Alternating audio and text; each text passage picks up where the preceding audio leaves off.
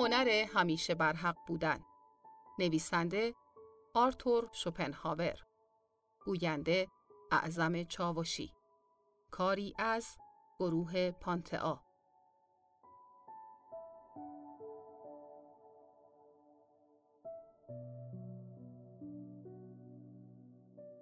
هنر مجادله مقدماتی منطق و دیالکتیک.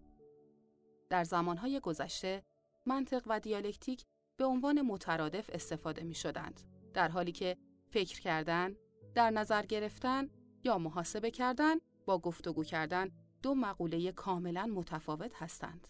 بر حسب اون چیزی که دیوژنز لیرتیوس اظهار داشته، واژه دیالکتیک اولین بار توسط افلاتون استفاده شده. طبق اون چیزی که توی کتابهای افلاتون مثل جمهور مشاهده می کنیم، منظور افلاتون از دیالکتیک استفاده مداوم و معمول از منطق و مهارت به کار بردن اون بوده. ارسطو هم از این واژه استفاده کرده اما به گفته لارنتیوس والا اون اولین کسی بود که از واژه منطق توی همین معنا و به همین شیوه استفاده کرده. بنابراین به نظر می‌رسه که دیالکتیک یک واژه قدیمی تر از منطق باشه. سیسرو و کینتیلیان از این واژه در همین معنای عمومی استفاده کردند. این نوع استفاده از واژگان و اصطلاحات مترادف از قرون وسطا تا دوران مدرن ادامه داشته. اما اخیراً و به ویژه کانت از دیالکتیک در یک معنای بد استفاده کردند.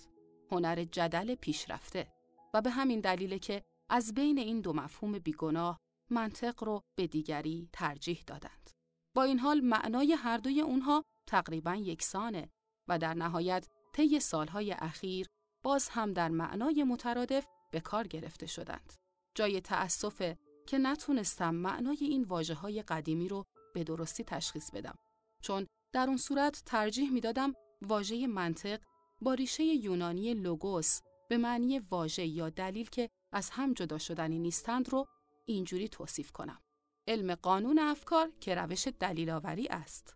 همچنین واژه دیالکتیک با ریشه یونانی دیالجستیا به معنی گفتگو هر نوع گفتگو چه درباره حقایق باشه یا عقاید تاریخی باشه یا مشورتی رو این گونه توصیف می کردم.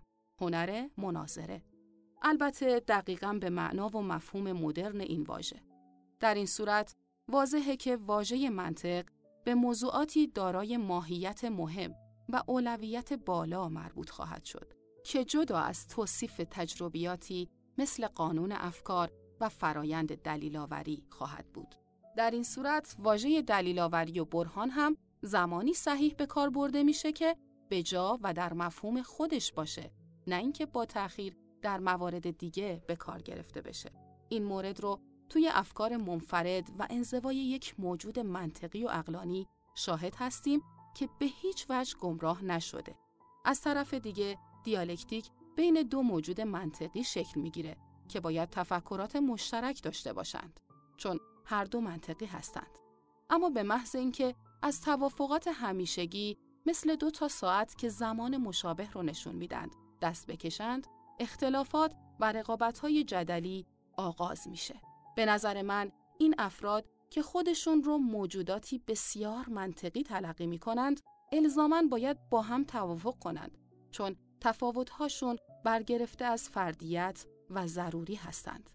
به عبارت دیگه، تفاوت‌ها ناشی از تجربیات خاص اونها هستند.